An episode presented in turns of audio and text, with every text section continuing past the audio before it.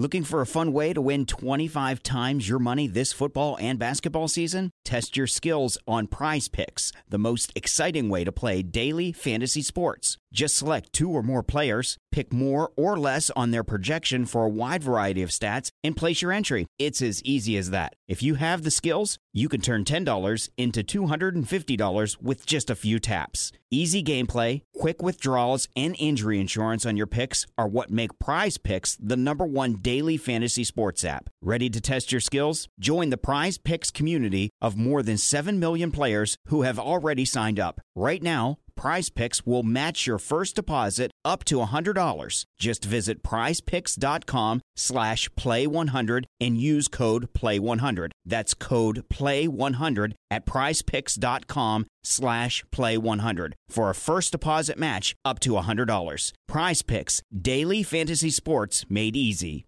This podcast is part of the Sports Social Podcast Network.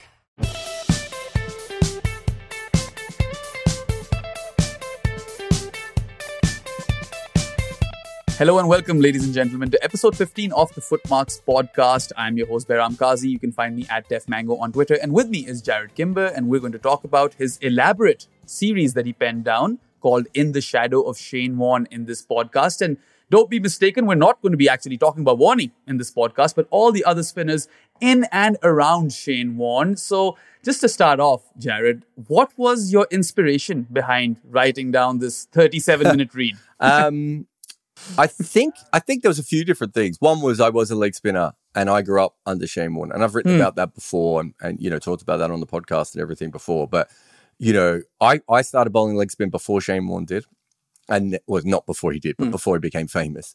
Um, and then the difference in my life of cricket after. Um, when everyone was bowling leg spin and every batter would come in and rip the ball sideways and no one really was bowling very good leg spin. So I was always interested in the impact that Warnie had on other people. And then around 10, 11, it just got crazy around that period. You know, th- that was, you know, I think Bryce McGain had finished. Um, Jason Krejza had just come through. Uh, they'd been using batters as bowlers. And then you had uh, Xavier Doherty, Michael Beer, Nathan Hauritz all happen within the space of 15 minutes. And I was like, there's a book in this. I really want to write a book about um, all the other players. I remember I talked to Brad Hogg and he was shocked. He was like, ah, this, no, it's not a book. In fact, Hoggy wouldn't even remember this, but it was the first time we ever chatted was about this. He goes, what? That, that's a terrible idea for a book. And I was like, I don't think it is, mate. And the reason was, and I, I knew it wasn't because Dan Brettig also wanted to write the book. And so we, you know, I remember us discussing it a little bit and thinking about it. Um, I don't know if Brettig ever tried to get it up. I, I tried to get it up again recently. Um, and and I, I got interest from publishers, but not enough interest that I was going to jump on it. But it kept, it was just in my brain of this thing of these are really interesting people. This is not just a normal story, and it's a bit like when I did the New Zealand opening batters. I remember when you know when I first looked at the New Zealand opening batters. I remember George Dobell was next to me, and I was going to write an article for uh, uh, for Cricinfo. And he's like, "This is the most boring article you've ever written. Don't write this." And he was right at that time. but when you actually go away from New Zealand are not very good at opening batting, and you start to look at why and how, and the stories of the poor people who've had to do it, you start to go, "Oh wow, this is hmm. there's actually a haunted style of cricketer here." And I thought that Shane Warne Shadow was the next one, right? You could do the you could do the new Bothams would be another really really fascinating one from England as well. There are hmm. some players or some situations that just mean that you are haunted, and you know the South African spinners is another great one that I will get to one day. Of just these people who are just like they're doing the wrong thing in the wrong place at the wrong time. It's not their fault, right? And they come at it from these different angles, and that's why you end up with these fascinating stories.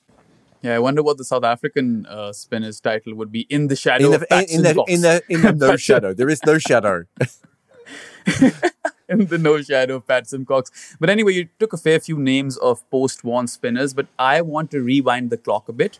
Prior to Shane Warne and post Richie Benaud, Australian cricket didn't have a spinner with the superstar tag, right? You did have players like Bruce Yardley, who weirdly enough was a fast bowler and then became a spinner. And then you also had Ashley Mallett. But, you know, even though these guys were successful, they chalked out successful careers, they weren't big enough to, you know, be prominent in the history books. Let's just say that. So why do you So, think so the, the important thing is that Australia had great spinners up until Richie Benaud, right?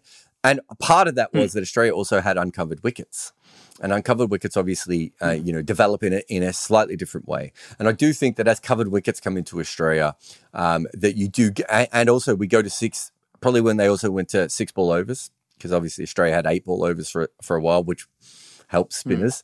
Um, uh, I think there's just a couple of different things that that happened. But Clarrie Grimmett, obviously the first bowler to take 200 wickets in Test cricket. Bill O'Reilly was his partner, was even better. Chuck Fleetwood Smith, Bill O'Reilly said he was better than both of them, but we never saw the best of him because of World War II. Plus, Chuck Le- Fleetwood Smith was, mm, you know, a- an interesting character. Let we uh, let's let's say, and so he didn't quite get the most. He, did, he didn't take cricket as seriously as perhaps some other cricketers of his era did. Even in an amateur era, he stood out for not taking it particularly seriously.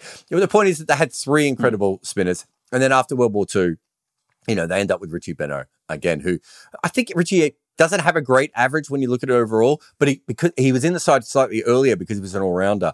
But I think it's the back half of his career where he was absolutely fantastic. So they have all these spinners coming through.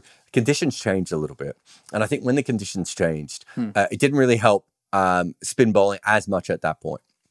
And so, because you have Thommo and because you have Lillee, and even because you have Rodney Hogg and Len Pascoe, and then eventually Merv Hughes and and Craig McDermott and Bruce Reid. There's a lot of bowling talent there. Some are all time great level, some are Australian great level, and some are just really good quality test match level. You know, even some, you throw in someone like hmm. Mike Whitney, you know, who played some really good test matches for Australia. And you go back and you look at the, the spinners, they were holding bowlers, right? They were unsexy kind of hmm. bowlers. And Australia traditionally hasn't been a good place for off spin to be bowled. It is a better place for wrist spin to be bowled. And there's a basic reason for that, Behram, which is simply that when you bowl wrist spin, right, you put overspin on every ball. And so you get a little bit of extra bounce. And when you bowl finger spin, generally put more side spin on the ball. And that is why um, off spinners don't have as much success. But also, when you have a successful off spinner in Australia, like Mallett or, you know, like um, Yardley and those sorts of guys, when they go overseas, bo- bowling with um, overspin doesn't help them anymore. That's why Nathan Lyon has sometimes Right. struggled in Asia com- compared to how talented he looks in. Uh, like Nathan Lyon sometimes can look as good in other countries as he does in Asia, and it's partly just because of this this thing. And so, a lot of Australian finger spinners don't spin the ball a lot, right? Because they're trying not hmm. to spin the ball more because they're trying to get more overspin on, on, on the delivery. And so if you look at Ashley Mallett, he just looks like a boring club spinner, right? And and I think Yardley hmm. was a little bit different because he bowled faster. But again, if you watch Yardley bowl, like the, the only finger spinner before Warnie that looks sexy, really, is probably Tim May. You know, if you look at Tim May, you're like, oh, this hmm. is an action. But the others didn't have that.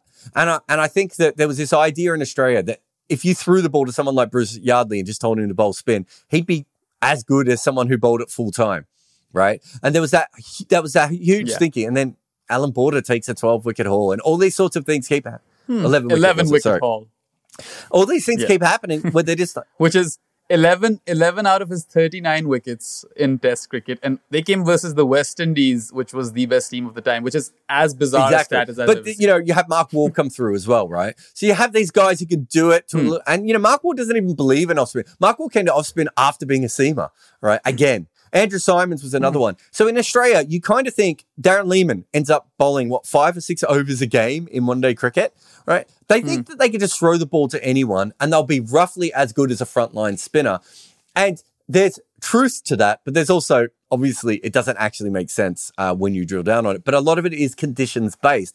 But the fact that they didn't have a wrist spinner who was great in that period is probably just dumb luck, right? Because they'd had so many throughout their history hmm. to suddenly get to a point where they didn't have any. That was the thing. But in Australian cricket, a wrist spinner is thought of as a proper bowler, and a finger spinner is thought of, to quote hmm. Gideon Haigh, as cricket's rubbish skill. That is how we think of finger spin, specifically off spin in Australia. Yeah, no, we'll definitely come to that later on. But I want to focus right now on the spinners that were there during Warne's time. And the first name that comes to my mind, before even reading your piece, right, was hmm. Stuart MacGill, because this is a guy who was very similar to Warne, but as you describe in your piece, just different enough. And you, you know, use the analogy, you know, of being similar to the whole Akshar Patel and Ravindra Jadeja situation. And look, this is a guy who took 208 wickets at 29 apiece.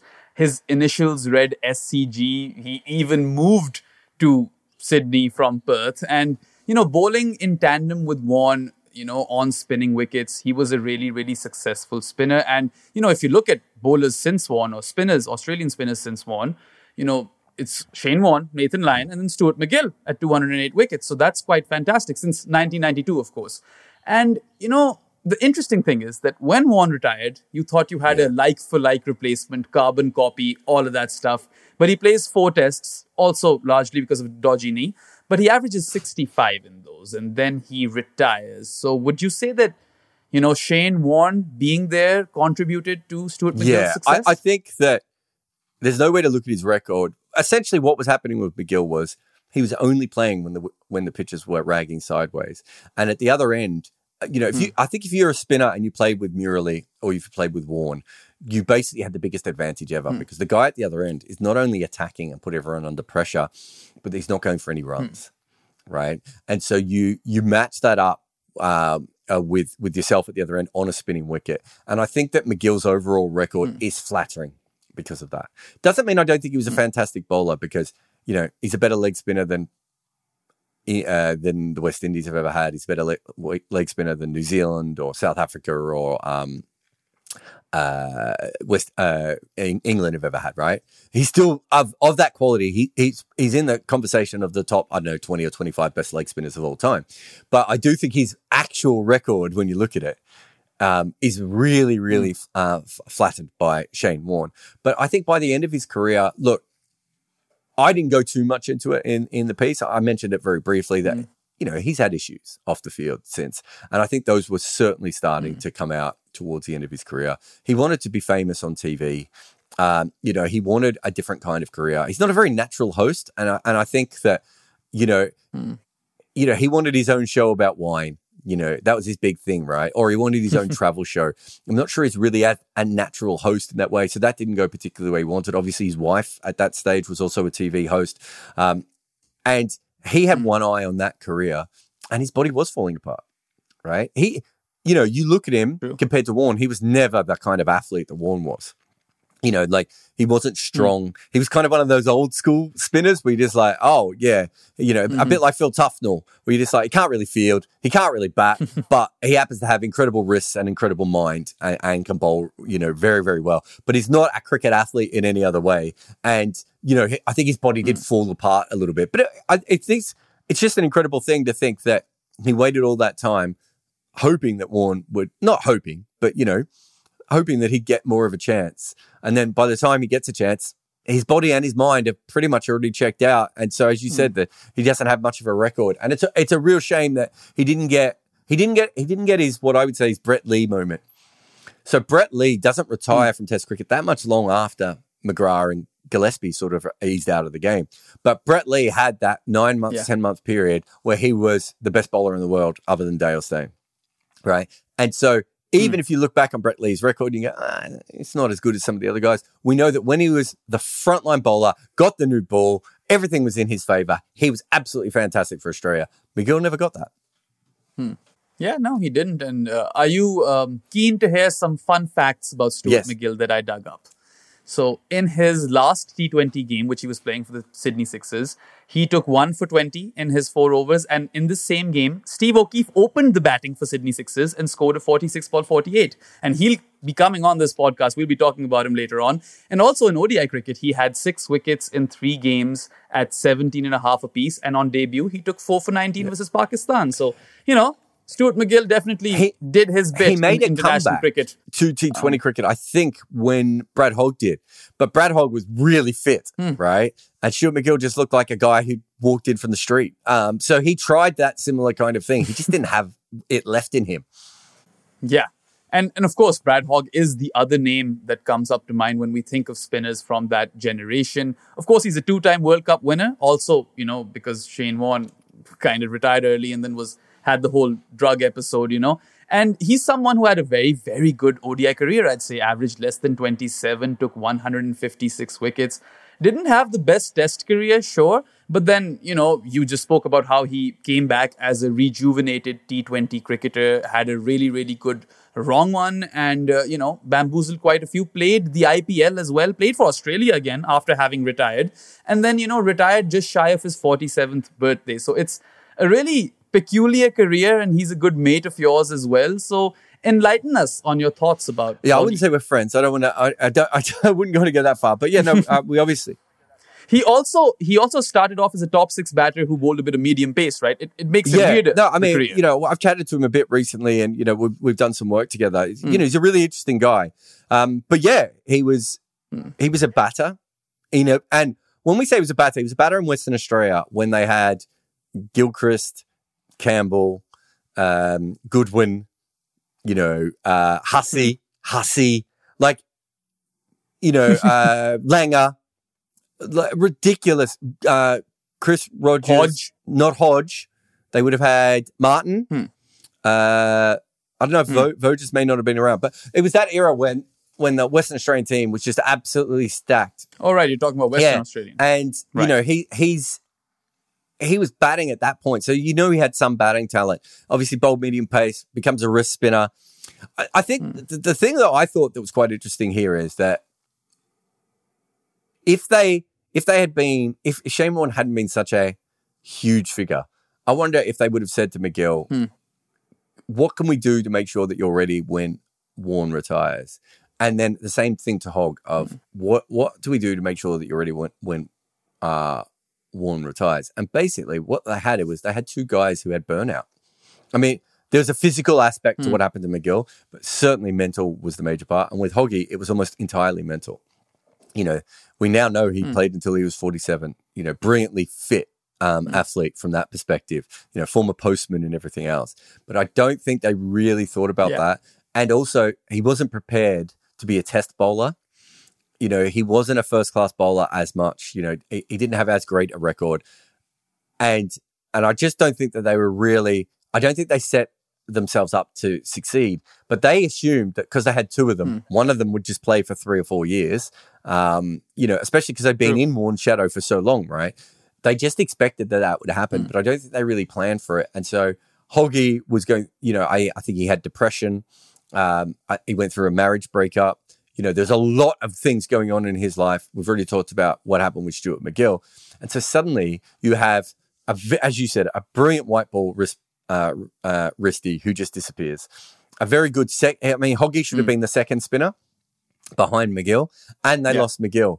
So we talked about them not having anyone from Benaud through to Warnie who was of world class wrist uh, wrist Hmm. spin quality, and yet suddenly they have three at the same time that all overlap that are pretty much the same age uh, as each other, right? It's it's incredible Yeah. to think that those things um, happened all at the same time, and that they lost them all within eighteen months, and they really never got the most out of having two great backups. Yeah, it's interesting. Like, you know, the Warren MacGill overlap. Oh, sorry, Warren MacGill and Hogg overlap. And I wonder if we'll ever see something like that from a SENA Mm. Nation again, in particular, right? And then, you know, this void that's created, you know, all of those guys are gone. Australia don't really have an answer. And they move on to Beau Casson. This is someone whose name you take a lot. I've been working with you for a few months and hmm. you're obsessed with Beau Casson. You, it's, it's, I've, I've heard this name a fair few times. And this is an interesting career, right? So, in that vacuum that's created, you know, in comes Beau Casson as a 22 year old or a 25, sorry, 25 year old, plays a test match, takes three wickets, wins that test, you know, so there's that. And then he never plays a game again. And, you know, he's a left arm wristy like Brad Hogg. He moved to the SCG like Stuart hmm. MacGill. And he quit cricket at the age of 28 after 12 more first class games after that test match, albeit due to a It wasn't just a heart But, condition. you know, It really wasn't. Mm-hmm. No, I mean, It wasn't? everything happened to him. He he wasn't ready when he was picked, and he was supposed to go on that West Indies hmm. tour as a work experience kid. Stuart MacGill's body falls apart. Stuart mm-hmm. MacGill goes missing. I think there were two different occasions when Cricket Australia didn't know where Stuart MacGill was. One was on that tour in the West Indies, and another one I think was beforehand in Australia. Um, so Stuart MacGill was really, really struggling. You know, as I said before, you know, mentally wasn't he wasn't in the space he needed to be. But I think they thought he'd be fine in the West Indies. Of course, he was not, and he retired. And so Beau Casson gets thrown in, gets smashed around in that first innings. If you watch him bowl in that first innings, he he did okay in the second innings, but I think they were defending 470 or something. Um, but but in the first Right, innings, yeah. he just did not look like an international bowler. He shouldn't have been out there. They should have taken Bryce McGain, um, but they didn't take Bryce McGain. Um, you know, it was before they sort of got to the sort of panic um, situations of someone like Nathan Hauritz or, or something like that. And so Casson plays but emotionally, I don't think he was ready. I think, I think that you know, the, I think there were even. I talk about the heart problem, and I, uh, but I think there were Hmm. other medical issues he had around that as well. Um, Hmm. But he he just got the yips, and I think the yips were the thing that really really caused him the, the biggest issue. But Cricket New South Wales just had no time for him, and realistically, he was an inter of all the players. I wonder if he wasn't the most international, other than maybe we'll get to O'Keefe later. But I, I would say of all the players, he was Yeah. maybe the most international quali- quality player that Australia had. But he wasn't Hmm. ready when he was picked. He wasn't a confident person at that stage. Um, he didn't have com- full, complete control of his best deliveries. Um, Hmm. And when he went back, they just he didn't get the treatment that he needed. Uh, and and the heart problem is just Yeah. That was the one where he probably got the treatment and he needed a little bit of extra support because I think Graham Manou might have played with a similar thing for Australia. I'm not sure if it was exactly the same thing. You could play with that as long as you know that you have it and and, and everything else is there. But the truth is that it was like they just thought this was a broken guy. They thought his bowling was broken, thought his confidence was broken, um, and they thought with his heart, and um, you know, he went down that. But I just don't think you can think that someone is a good enough player to play international cricket at 25 and allow them to walk away from the game at 28. I think there's a there's a problem there Yeah. with that system. And had they they did stuff like that when hmm. Warnie played, but doing it after Warnie hmm. just seemed like Beau Casson might have been a great player when he was 32. Right? It might have just taken Yeah. him a little bit longer to come around, but sadly, we don't know. Yeah. And like similar to Casson and to your same point, you know, you've got the Cullens. Of course, Dan Cullen, the off spinner who played a solitary test for Australia, similar to Beau Casson, I guess, in that regard. Versus Bangladesh, you know, I think he picked up a solitary wicket and then he played his last first class game at 25. The other Cullen, Cullen Bailey, who was a leg spinner, he got a contract, you know, after Warnie retired. And he went on and played his last first class game at age 27. So this is a trend here now. And clearly, Cricket Australia was Yeah, mistreating I think spinners. with those two, what happened was, you know, Dan Cullen was a very pretty spinner, very pretty off spinner, very similar to Tim hmm. May. Um, and you watched him a very, you know, sort of that's traditional Australian English spinner where you, you know, drift the ball wide and spin it back in. And hmm. Cullen Bailey could hmm. bowl a leg spinner, but clearly was in development and wasn't anywhere near. He was he was even more in development than someone like Beau Casson was. But instead of instead of realizing that an issue was about to come up, they did what Australia usually does, which is they just like, well, we'll we'll just find the next great player. And so instead of going, probably working with Nathan Hauritz, um, maybe pushing Victoria to use, you know, um, Bryce McGain more, Jason Krejza, um, all these guys that they had in the system who could bowl spin, they kind of went, no, well, we'll just find the hmm. next 22 year old, the next 23 year old. And if you watched Cullen Bailey, and I was, you know, lucky enough to see a little bit of him bowling, he shouldn't have had a Cricket Australia contract. There was, it just wasn't ready to hmm. be on that level. He needed encouragement. And also, the other problem was that they both played for the same team. And so they were they were taking hmm. a position away from uh, each other, and I don't think either of them probably would have made it. But what I uh, and by that I mean I don't think either of them would have gone on to be Australia's frontline spinner over a long period of time. But what happened is by pushing them so far and hyping them up and giving them these contracts, is eventually like they couldn't they couldn't just their normal performance was not at the level that needed to be. And so the the the kickback, the blowback against them was that they were both overrated. Well, yeah, you had overrated them, and then when they couldn't perform to the level that they were never going to perform to, you got rid of them, right? And and in, in hmm. Dan Cullen's case, essentially, you read the interviews with Dan Cullen. I think Brydon's done one, maybe Brettig might have done one as well. You can you can see the issue straight away when they realized that essentially all he hmm. was was a guy with a really nice drifty off spinner that spun it back. They like, oh, you should bowl a doosra, or you should bowl faster. You should do all these different things. And his bowling fell apart by them trying to tell him to do all these different things. And in Cullen uh, Bailey's case, Lehmann was like propping him up. He was the captain. Lehmann was like, I had these ridiculous fields for him. I feel like he'd have like four guys around the bat that Warnie wouldn't even bowl with, right? and and then like a bunch of and he would go for runs and so he'd take wickets but they, he wouldn't have the kind of impact that you want him to because he might take four wickets but they might go for 120 or 140 but in like sometimes 20 overs mm. And and especially early on in, in games they just couldn't do what they were being asked to do and then when you tried to change them it didn't work so the fact that you had Bocas uh, and the Cullens, both out of professional cricket, all, all three of them out of professional cricket mm. by the time they were 30. For spinners? Like, what are you doing? If you believe these guys have talent, it is your job to keep them around. And instead, they let three guys just absolutely have burnout. And it was such a misuse of talent. Yeah, I mean, they definitely misuse their talent. And as you said, like if you're a spin bowler, you definitely go on to play way over 30, right? Even Shane Warne played till quite a long time. But it's interesting how, you know, there's this example of Australia mistreating talent, and then there's also different examples. So I'm going to rewind the clock once again. We're going to go to one of Warne's contemporaries, uh, the man with the funky hair. Colin Miller started off as a medium pacer and then started bowling these fast off spinners accounted for 69 test victims in 18 outings, which is quite a decent record. And at the turn of the millennium, he was also Australian Test Cricketer of the Year, but then discarded just as swiftly. So they're also, you know, discarding talents which mm. have proven themselves at that level, and that is really yeah. I think they so because he's he's a medium pacer, uh, you know, be, maybe a medium fast, you know, M- Mohammad Abbas type speeds. Mm. I would uh, from when I saw him mm-hmm. play.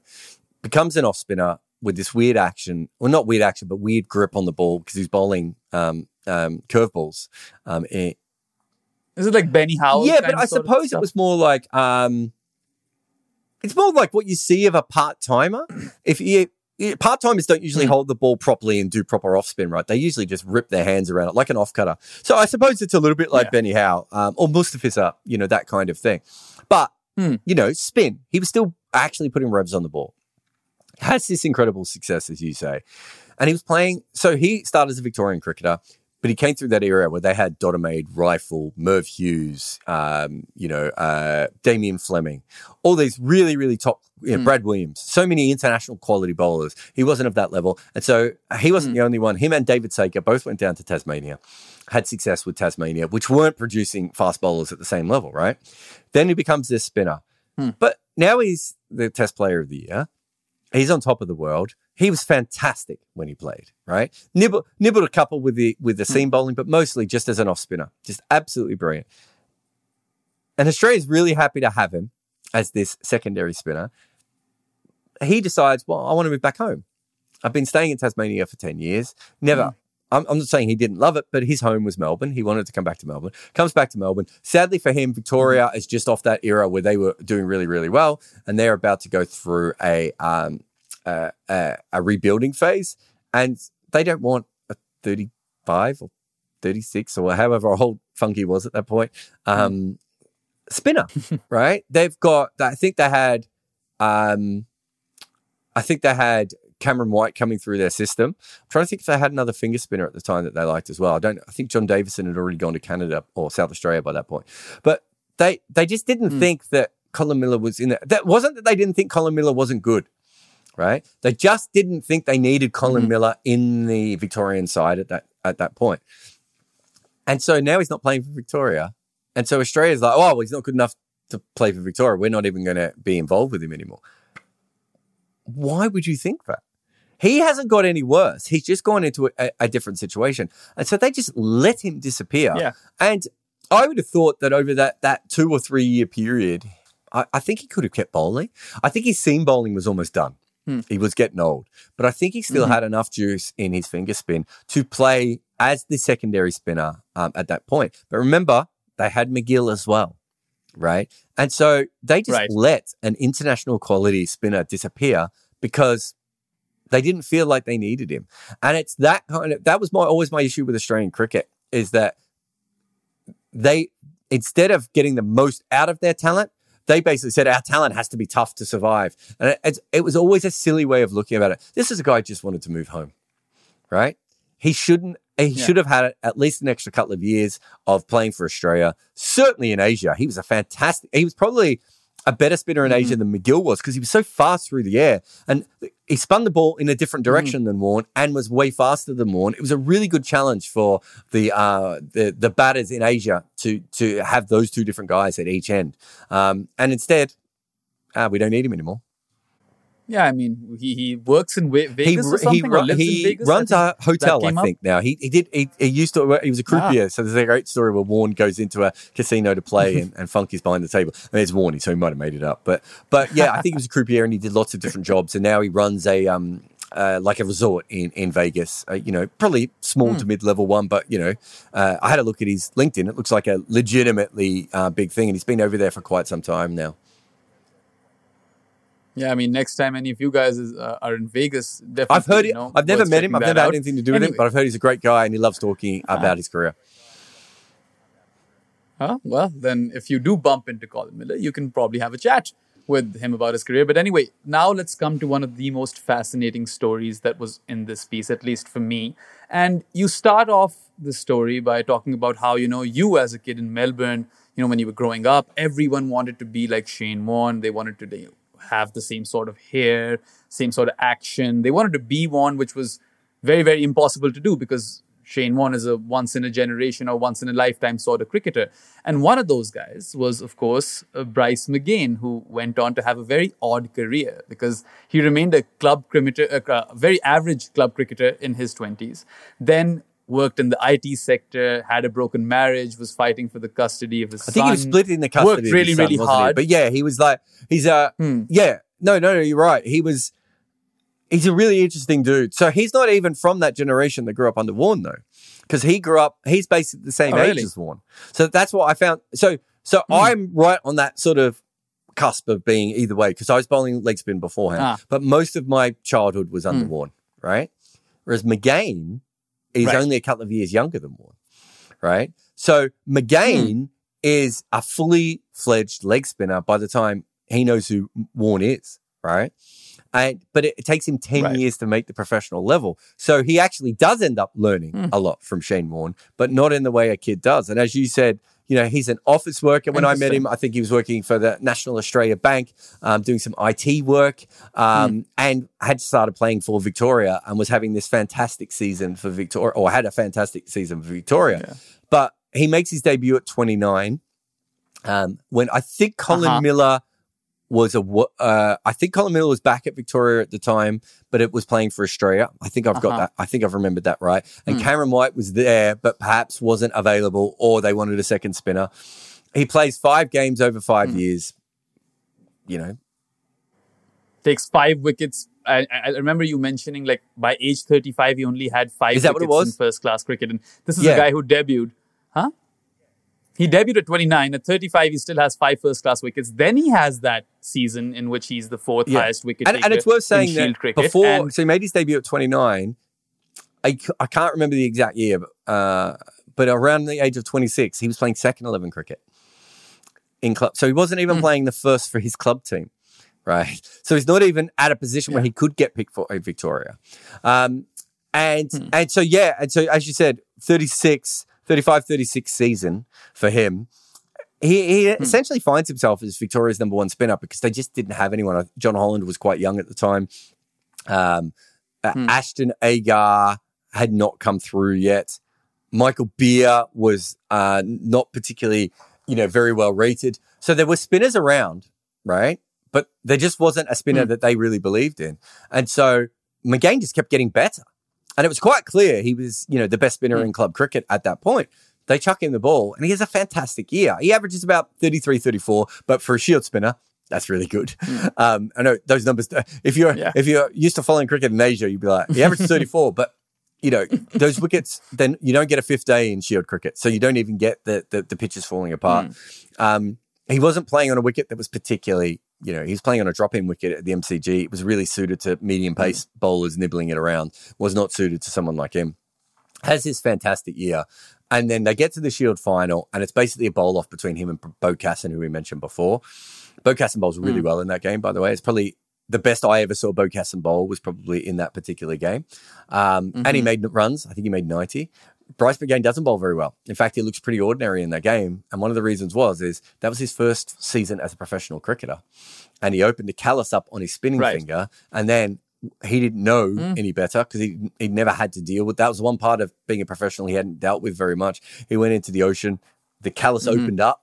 And so he's basically bowling with a raw wound. And we saw with Moeen Ali how that worked Ah. um, in the Ashes, right? It's just hard. Um, and he misses Yeah. out on that test. But then after they see Beau Casson, they realize that Bryce McGain is the better option for them.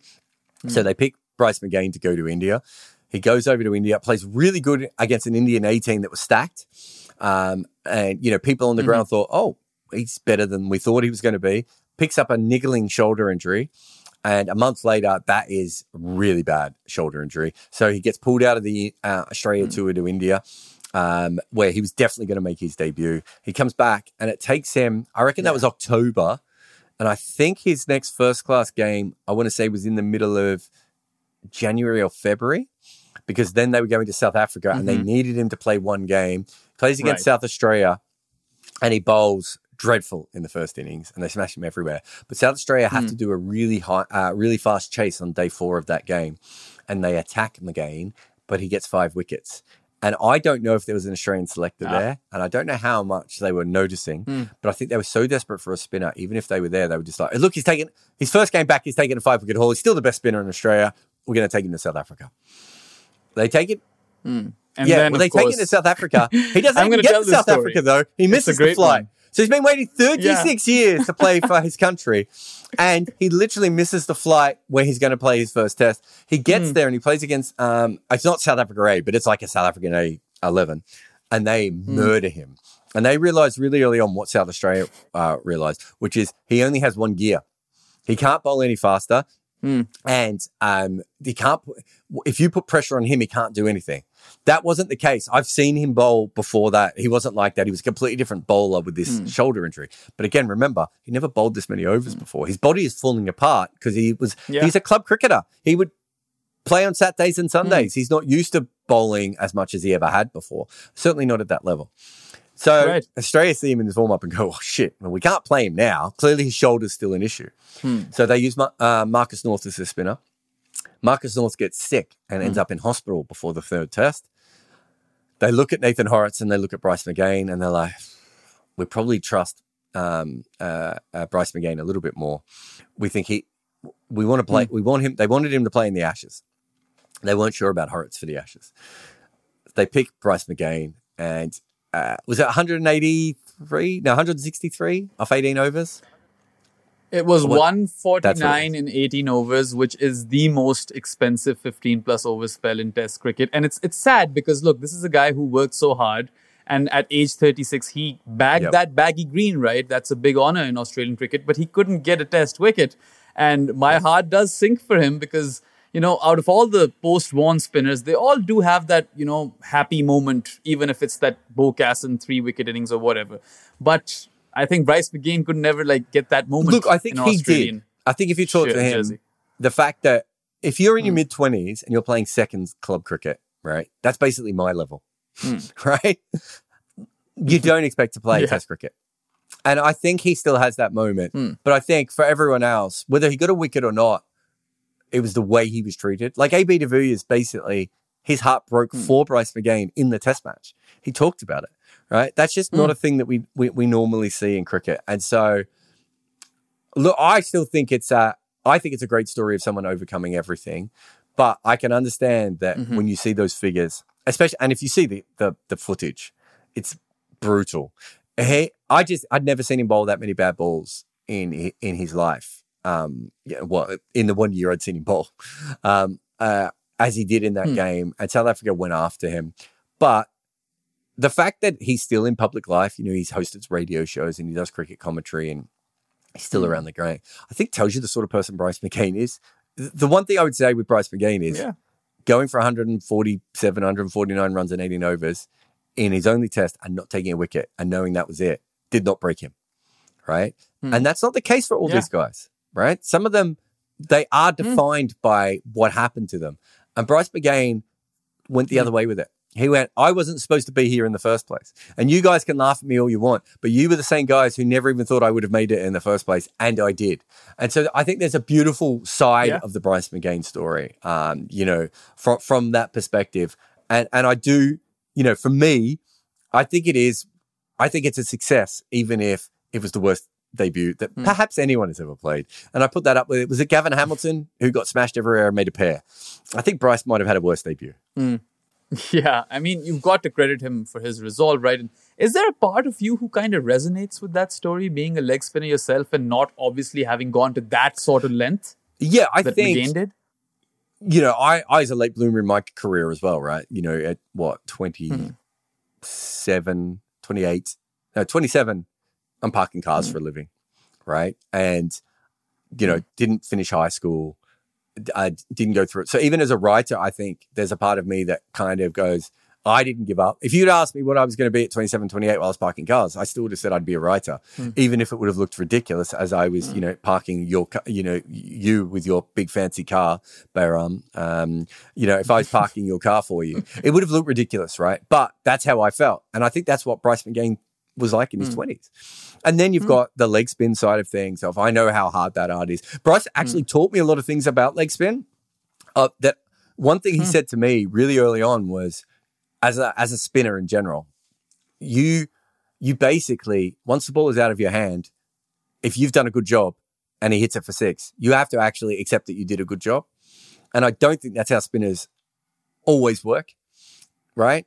You know, you can bowl a great ball as a spinner and the guy just uses his feet to it beautifully and comes down, or he slug sweeps it and there's nothing that you could have done. Um, Bryce was very good at doing that. And you realize why someone like him worked the way that he did because all the setbacks he got, he was like, yeah, but I did that right.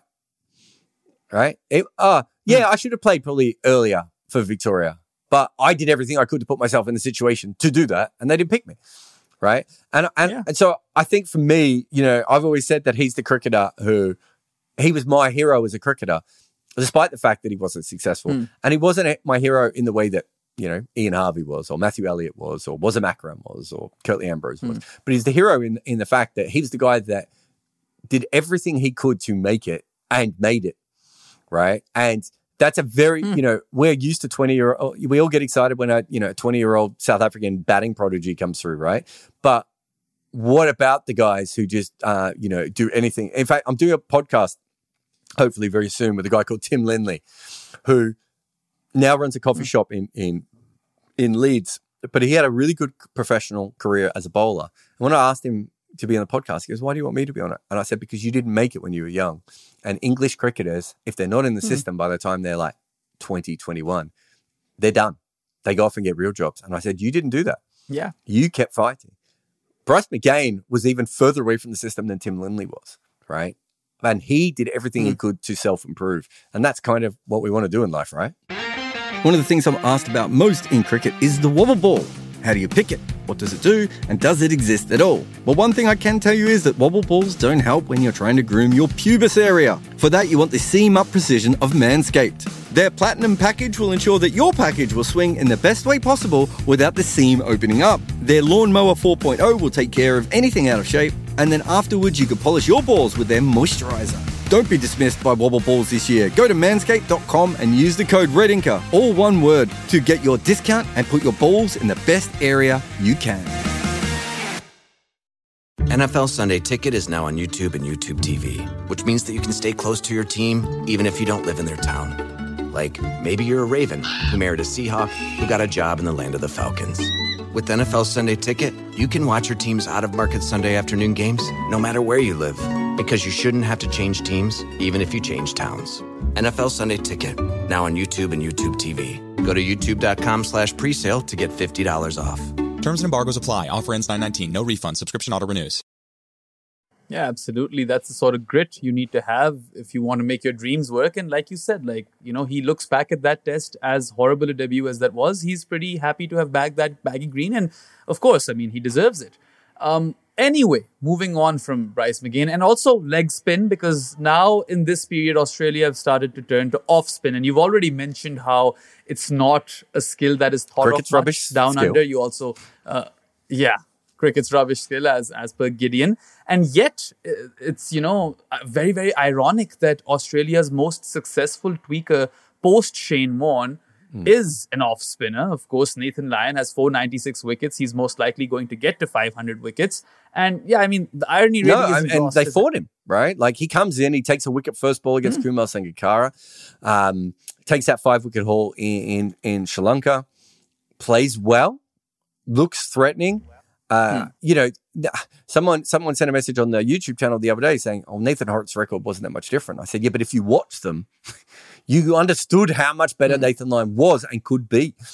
Um, and they didn't really feel that way. Uh, it wasn't until I saw him from side on Nathan Lyon that I realized why he was such a good bowler. I was covering a, think it must have been India Australia test, and uh, I was in the, uh, I wasn't in the main press box. I was in the in the side press box, and from the side you could just see the the drop he would put on the ball. He's so hard to play, and you watch even now how few players come down the wicket, even though he's slow. How few players come down the wicket and whack him back over his head, and it's because you come down the wicket, and by the time you get there, the ball has dropped, and it's not quite in the position you want because of so much overspin, as as we talked about before Yeah. but they fought him. And you know, the, the best case, the, the the best story I've ever had, and is he gets to the point where he can take a seven wicket haul in India. Um, you know, and a proper Hmm. haul against proper players. Yeah, it was on a spinning track, but Australia didn't have anyone who could take that level of of of of of, uh, of wickets. You know, the Jason Krejza taking eight wickets, Hmm. no one thought that was sustainable. Nathan Lyon, you watch him, you go, this is a, a sustainable, you know, uh, haul of wickets and they drop him for the next Hmm. test, Behram. Like, and they dropped him. If you listen to Justin Langer, you go back to that that that whole thing. Justin Langer is basically Hmm. going, "Oh, this Agar kid, what an athlete!" Right?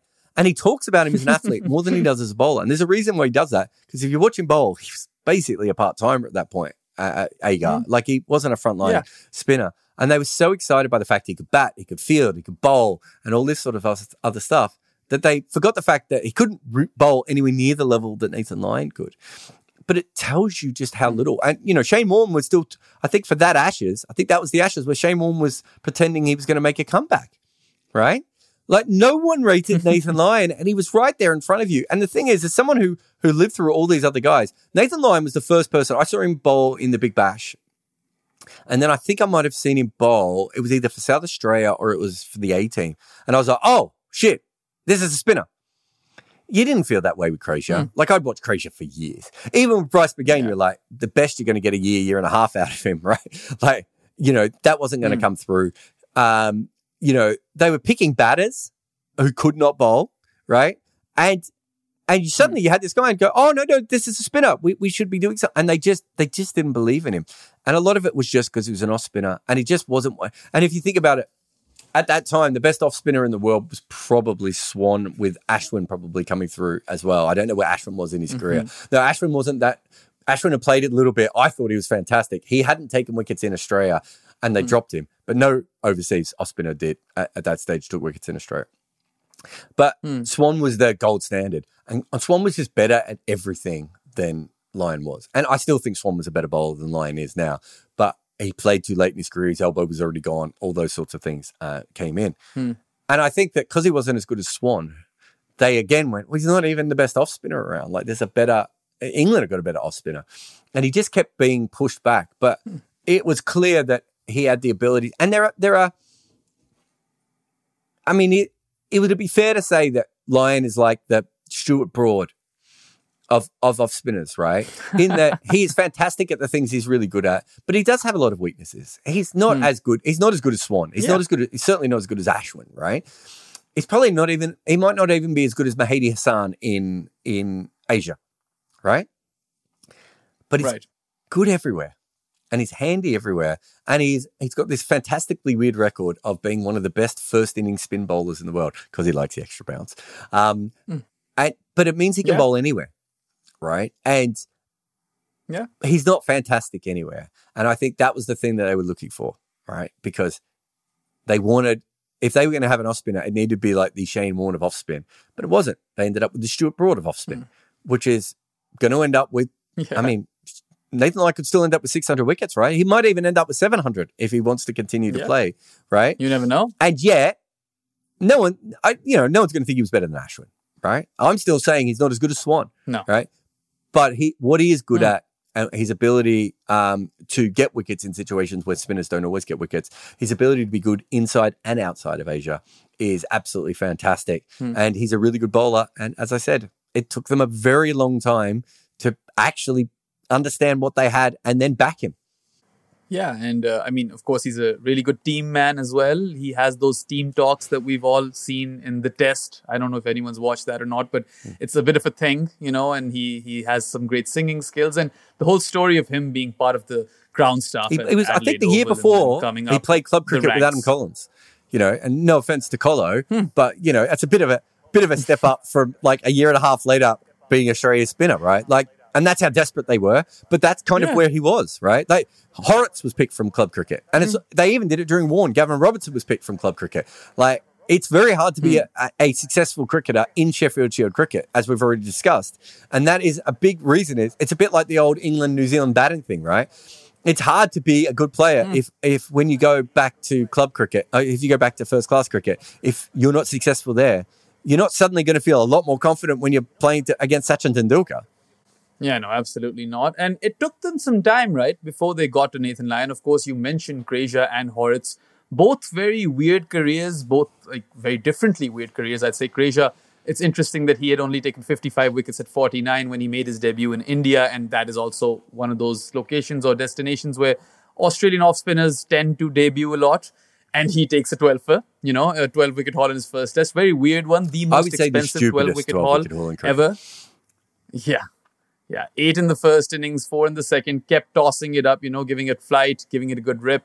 You know, uh, Australia had to, of course, play him again. And uh, then he helped South Africa in chasing down 414 with six wickets in hand to record the second most uh, prolific run chase in Test history. So, yeah, that's a weird one, isn't it? Weird and stupid, I- as look, you I said. followed Krejza's career a long time. He just wasn't a frontline spinner. But Mm. again, his best ball was magnificent. And I think that's why I think they were more sucked in by Krejza than they were by Hauritz or Lyon because Krejza's best ball looked better than those guys, right? You're, are you saying Jason Krejza was a poor man's Moeen So it's funny. I didn't mention it in the piece, but there, there's a bit of that. He wasn't as smart a bowler as Moeen Ali, and he was a bit. Hmm. You had to watch. I mean, if you watch him in that 12 wicket haul, kind of that's kind of what he was. Like you would Hmm. watch him in Shield cricket, he would just be like attacking every ball. So I don't think Moeen Ali attacked every ball, but Moeen Ali's best ball was very similar to Krejza's in that it would drift away, it would rag back, and you couldn't play it. But Krejza would bowl. He, Krejza would try and bowl that ball over and over again. Whereas I think Moeen Ali, probably because he was a, more of a batter than Krejza was, although Krejza could bat a little bit as well. But I think because Ali was a bit of a batter, he knew enough about batters to be like, well, I can't just go try and bowl that ball 20 straight occasions because I'm only going to bowl three of them. All right. I'm going to bowl a few stock balls and then occasionally I'm going to bowl the best ball. Whereas Krejza was like, constantly trying to bowl that best ball and not even as good as it as Moeen Ali was. Um, so yeah, I, do, I think you know they.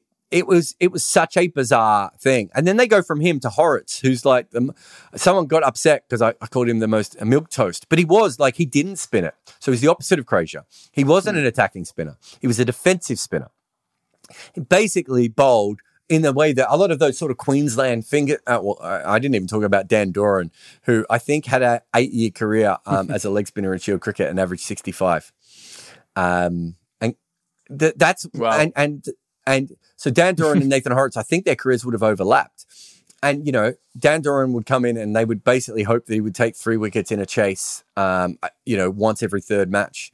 Um, and Nathan Hauritz's job was to rest the fast bowlers just by bowling darts, right? And eventually went to New South Wales as well because he had to, which is the other big thing that they all these spinners end up Yeah. having to go to New South Wales. So at the one time, you've got True. Lyon, Hauritz, Krejza, MacGill, Casson, all as O'Keefe, all in New South Wales because they've only got one wicket that spins. Like it's and and then and then we've already talked about the fact that South Australia had um, the two Cullens at the same time. So yeah, have all these overlaps where it doesn't really make a lot of sense. But but yeah, so Hauritz ends up being the the opposite of Krejza in that they just feel that he's he's going to dart the ball in. Um, he's not going to spin it a lot. He was a fairly clever bowler, I think, in his own way, but he didn't do a lot with the ball in the air. Um, and they just they didn't trust him. they it wasn't it was the oh, it was the exact kind of finger spinner that Australia had always made fun of England for, right? Doesn't really spin it, keeps up an end, bats a little bit, but isn't really a batter either. But Hauritz did well. He took wickets. He um, he improved, I thought, as an international player from the time that they picked him. Uh, he they told him to fix his batting. He did fix his batting. They just didn't want him, mate. when it comes down to it, they just didn't want him, and they eventually would pick specialist batters over him. And that was the death knell of Hauritz's career, right? Like if you can't get into a side over Marcus North, um, you're eventually just not going to get picked. And so they they disappeared, and that's when they get they you know that was when they went through the whole left arm finger spin thing, which Australia does trust left arm finger spin more than it does off spin. Yeah, we'll definitely get to that. That and I- love how you know these stories are so complex and weird. That on one hand you have Bryce McGain who worked so hard for his debut, n- didn't take a, a wicket for Australia. You got Jason Krejza almost accidentally over there in India, and he takes a 12 for on debut. Yep. So it's the, the the contrasts are amazing, and and Hauritz is also quite interesting because you know five wickets in his debut test in 2004, doesn't play again till 2008, and even though you know they don't back him, he's not a big turner of the ball, has confidence issues, has auctioned off his jersey at 29, but is still the third most successful spinner since Warne. So these are all like really great nuggets of information but let's come to the left arm off spinners right we see australia going you know double trouble adding xavier doherty and michael beer just particularly to counter kp because kp struggled big time versus left arm off spin they didn't go with steve o'keefe who had a great record and ended up with 301 test or no not test wickets first class wickets at 29 apiece and he also took a 12 for in India in a test match that Australia won, a very memorable one, right? So, I mean, of course, you can blame him, alcohol, and foul mouth that ultimately also cost Last him couple of years uh, of a his career, But yeah, then you got fair. other. Yeah, definitely. You got other players uh, who have that profile. Like you mentioned Ashton Agar, of how Justin Langer was said that he's a great athlete. Well, he got that memorable 90 something on debut, but that's what we remember Ashton Agar, the test cricketer, for, Hmm. not his bowling. And he probably never was going to cut it with ball in hand, even though he's, you know, somewhat made he's it work in limited overs bowler. cricket. But yeah, but this whole obsession with left arm off spinners and then also not giving Steve O'Keefe his due recognition and games because he ultimately ended with what ended with what nine test matches. What's your take on this entire so period? they wanted a tall left arm finger spinner, and I didn't go into that Hmm. uh, specifically in the piece, but that Australia basically, you know, wanted someone who was tall and left arm finger spinner who could drop the ball on a leg, sort of Monty Panesar, Ashley Giles, John M. Verity Hmm. style of left arm finger spinner, Paul Harris, right? Um, because they thought that was they could control one end and then they could attack with the with the paces at the other end. Um, they weren't expecting a lot of wickets, but they didn't really have that player. Like Agar wasn't good enough, right? His bowling wasn't good enough. It still isn't good Yeah. enough in red ball cricket. They tried Michael Beer over a couple of different occasions. Michael Beer, again, fantastic white ball cricketer, just didn't have what he needed um, in red ball cricket to to be a constant threat. Uh, and they told John Holland. John Holland. I, so I don't know what John story. Holland's height is. John Holland, I think, just got in again through weight of wickets at a you know a certain period. Um, Hmm. But Steve O'Keefe is short. Um, I don't know if we can, if I can Hmm. do that uh, live. But uh, you know, I've stood next to him. He's not. He's not a particularly um, tall player, and so he was told um, five foot nine, right? So I would have thought John Holland is probably around six foot. Michael Beer's probably six foot four. Agar's probably six foot two, six foot three, but really long limbed if you look at Agar. And they told E- O'Keefe to his face, they uh, O'Keefe asked them, uh, uh, "What do I need to do to play for Australia?" And the selector said, "Grow, grow a foot um, and bowl a deuce like that just shows how idiotic Australian cricket was at that point. Like, what the? F- who says that to someone? What sort of a fucking idiot says that to someone? And you're picking the team, um, and obviously he wasn't going to be able to grow a foot. Also, left arm finger spinners, I think they should bowl deuces and carrom balls, but they don't traditionally bowl them. Um, and he just kept getting overlooked. And yet, you know, and even when he takes that 12 wicket haul, it's actually great. If you go back and listen to the, the full commentary, that Shane Warne, the entire time through commentary, is basically going, oh, I wouldn't have picked O'Keefe. O'Keefe's no good. They shouldn't have picked O'Keefe. As he's taking all the wickets this winning the test match. And, and Well, Warney was also against yeah, it Lyon. Warne right? had So- his spinners. I mean, he certainly backed him again. Um, so he certainly had his spinners. Hmm. But the point being that even when he took wickets, people didn't really back him. And I would say in my career, he's one of the cricketers I was asked the most about. You know, you got Fawad Alam is another one, you know, and and and, and Steve O'Keefe um, and Sarfraz is probably becoming another one in, in modern times where people are just like, how are you not trying these guys? And it's a fair question, right? Yeah. Um, what's his name? Hildreth from Somerset was another one. And sometimes there's real reasons. Fawad Alam and Hildreth, I think, played a part in it. And O'Keefe probably played a bit of a part as well. He was injured so often that even his best years, he would end up with 25 to 40 wickets. Whereas actually, he probably could have taken, you know, 50 to 55 in some of those years had he been fully fit.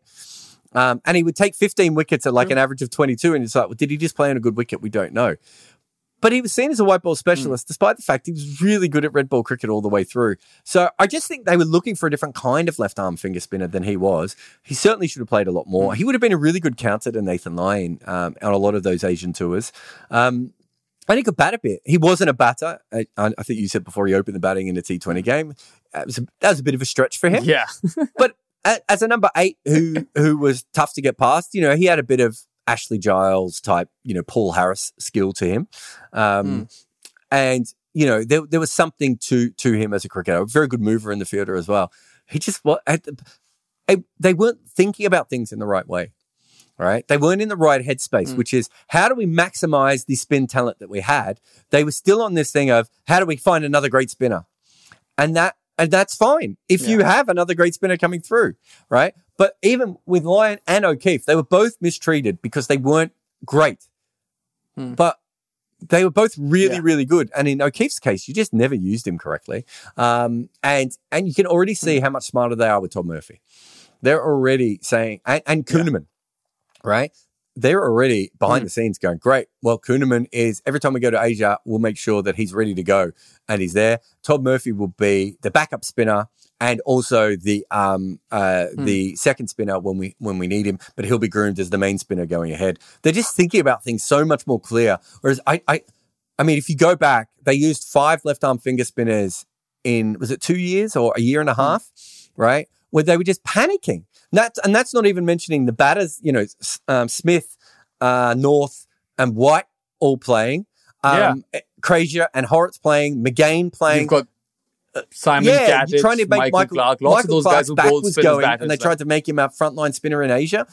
Uh, The whole thing was just falling apart. Yeah. And I- Michael Clarke basically couldn't bowl because of his back. Simon Katich didn't want to bowl, right? And Cameron White was a captain who didn't bowl himself, and they were the three spinners on an Asian on an Indian Yeah. tour. It was it was baffling what they were doing. Yeah. Whereas if you look at it now, there's a lot more sense in what they're doing. Doesn't mean they're going to be massively more successful because sometimes Hmm. you get the right bowlers and sometimes you don't. But compared to what was going on between 2008 and 2013, it was fucking chaos. Yeah.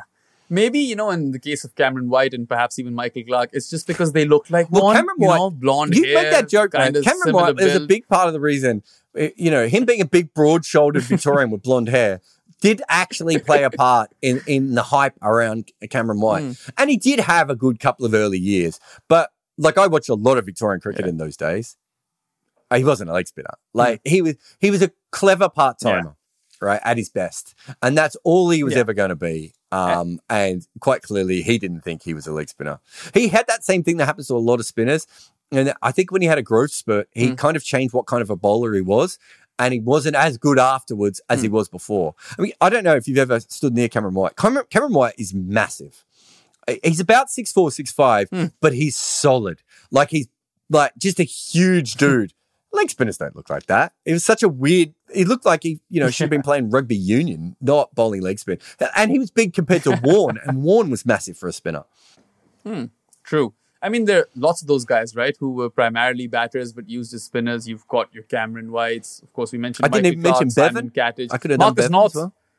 Yeah, yeah, you can you can mention Bevan. Marcus North has a Six fifer at Lords versus Pakistan. He's got his name, yeah, six for. He's got his name on the honors board. So there's that. And then you know two of the other guys, uh, Steve Smith and Marnus Labuschagne, brought in as spin you know options and are now two of Australia's best batters in contemporary cricket. So do you see more of the same trend continuing to the future, or are you pinning your hopes on you know Murphy in a post? I, I've said before, I think Murphy's the most talented spinner I've seen from Australia since Lyon.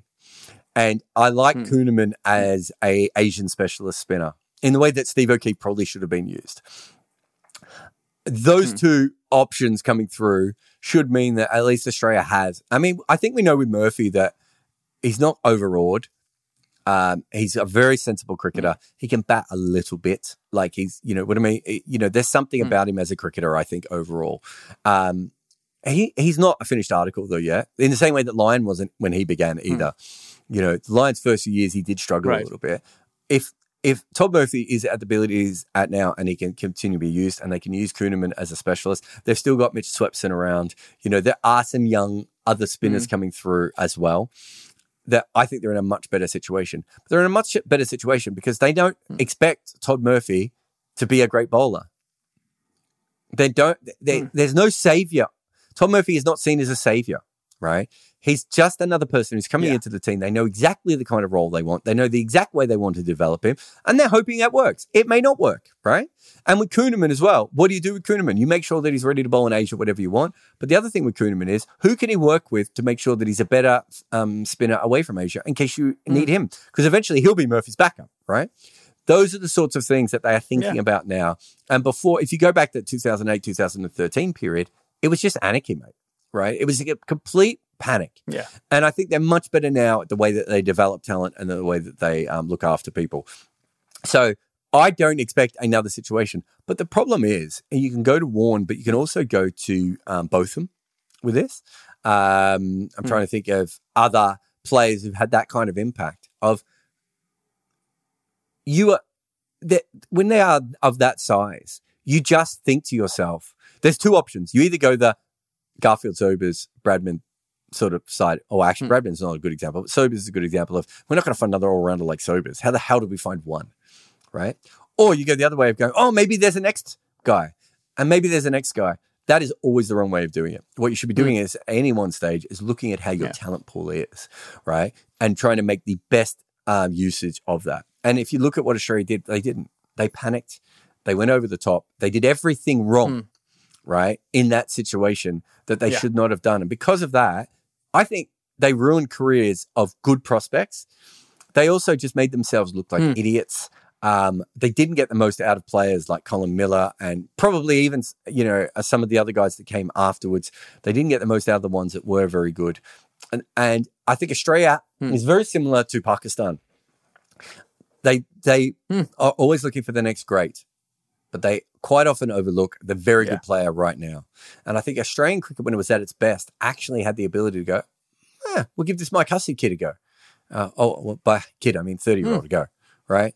We'll give Chris Rogers a go, right? Because these are really good players. And I think that if you keep chucking the ball to 20 and 21 year olds, the history of Australian and Pakistan cricket, we overlook all those broken careers, right?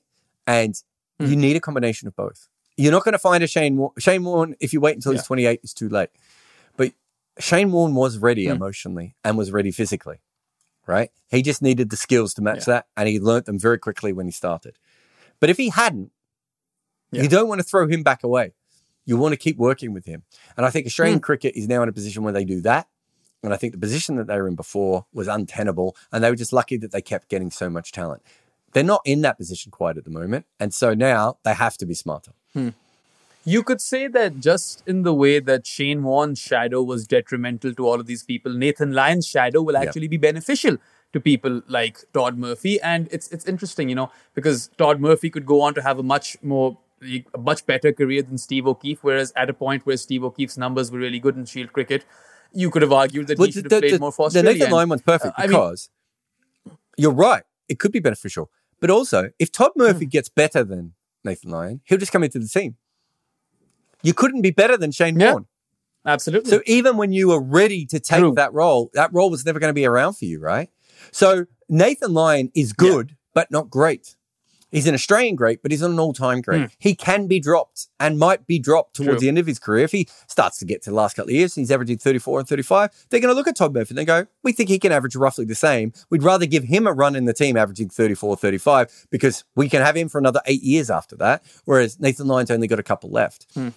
It's a completely different world, right? And, and it's, you know, it's, it's much easier to replace Ian Bell, right? Than it is, um, I'm trying to think, uh, like, let, let me, than Kane Williamson, right? The, the, the difference between those two things is at the end of Ian Bell's career, you can drop him a little bit too early. A couple of people will be annoyed, right? But you can move on. You can't move on from Kane Williamson. You can't, you know, there Yeah. are certain players it is impossible to move on from because of your cricket culture. And Warnie was one of those. And, you know, and Nathan Lyon just isn't one of those. And so again, Australia's in a better position. Yeah, and it's interesting how you know during Warne's time, you you spoke of this guy who was uh, bowling fast leggies. His name was Craig Howard, and it's a good place to end this podcast as well because whilst Vaughan had that massive shadow, this is a guy who made a comeback into cricket as an off spinner after being you know a leg spinner prior. Never played for Australia. Went through the Australian academy twice for two different disciplines. Played his last first class game age twenty one and then went on to be pivotal with respect to providing Australia with a new generation of spinners by working with Nathan Lyon and spotting Todd Murphy. So, in a way, Craig Howard, whilst being in Shane Warne's shadow, still had an impact on the game, and that's just what makes all of I this really this, beautiful, uh, isn't it? you know, the Craig Howard story is incredible. You know, he he was the freakish young leg spinner. If you watched him bowl, Hmm. he wasn't anything like Warnie, but he was almost as captivating as Warnie. And you look at the players that he Hmm. dismissed, and you're like, these are not. He doesn't have a good bowling average, but you look at the players he dismissed in first class cricket, and you're like, oh Hmm. my god, like this guy has a ridiculous record of the players that he he's got out, and he wasn't treated well. Cricket Victoria wasn't very professional at the time. They were dicks to him. His body was falling apart. He went through the early biomechanics, and Australia just thought his biomechanics didn't work. So instead of remodeling him or fixing it, they let him go. He was so good and talented that he came. I mean, imagine being good enough to be a professional wrist spinner and then coming back as a professional off spinner, right? That's how clever and talented he was Yeah, it's crazy. lovely guy um, to deal with, but played his last first class game at 21. I mean, we talk about Cullen Bailey and Hmm. Beau Casson and Dan Cullen. Though they got to their mid 20s, right?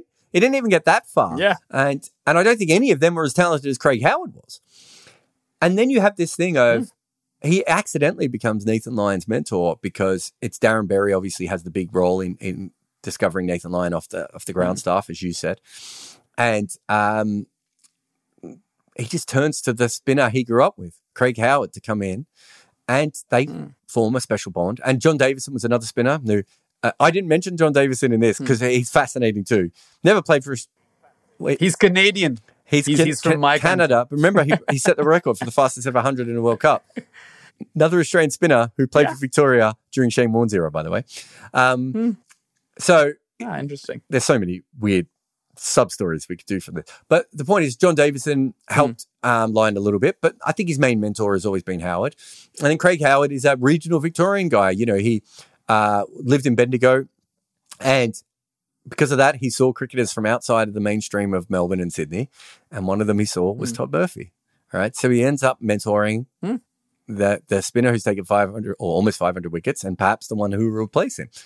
And I I talked to Craig Howard um 2008, 2009. I tracked him down. Weirdly enough, hmm. his I used to work with his wife's best friend. And I had said, she said, oh, her, uh, you know, oh, her, her, her uh, friend's husband used to play cricket for Victoria. And I sort of said casually, oh, who's that? She said, Craig Howard.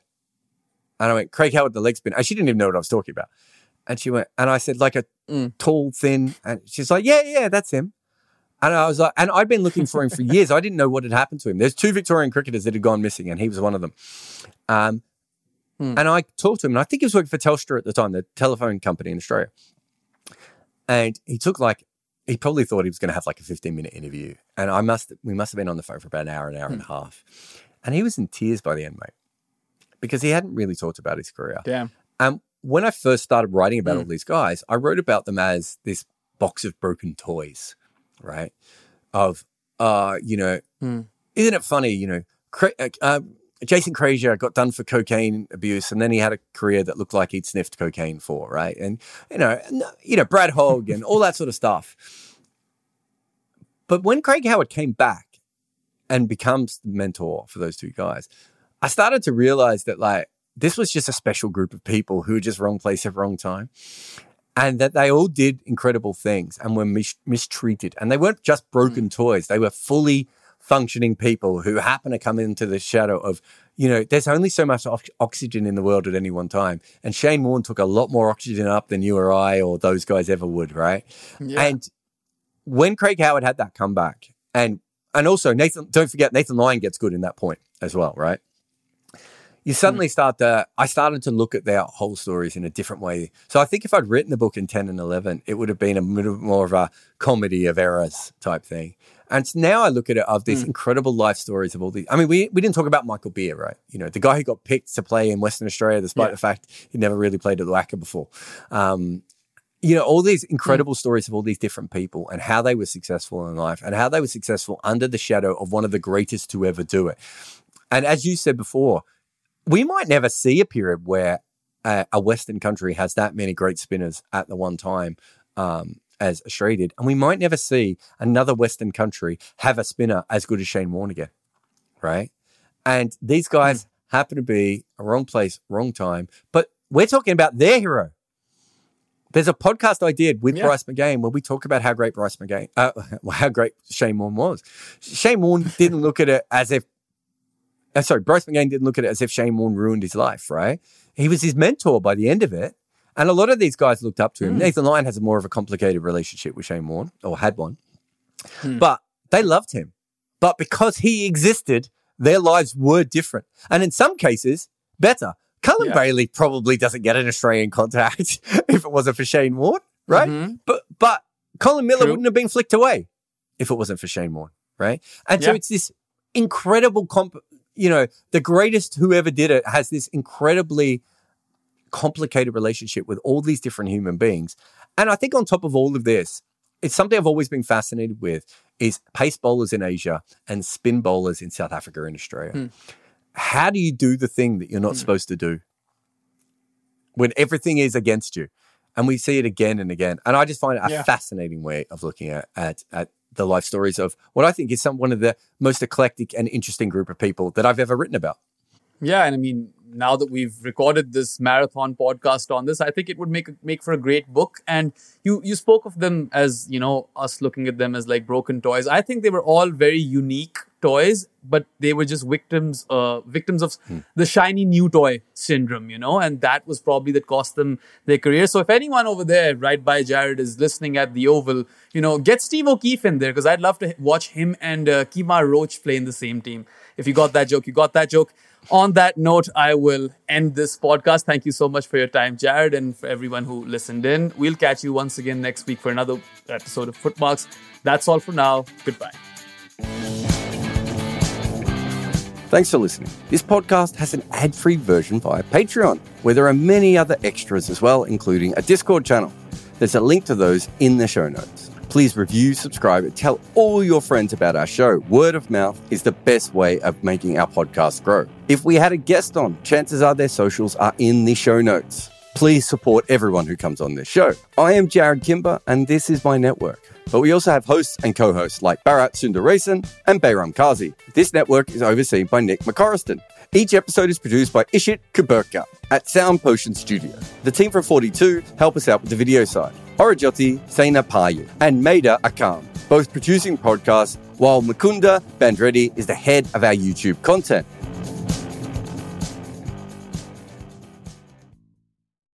Sports Social Podcast Network.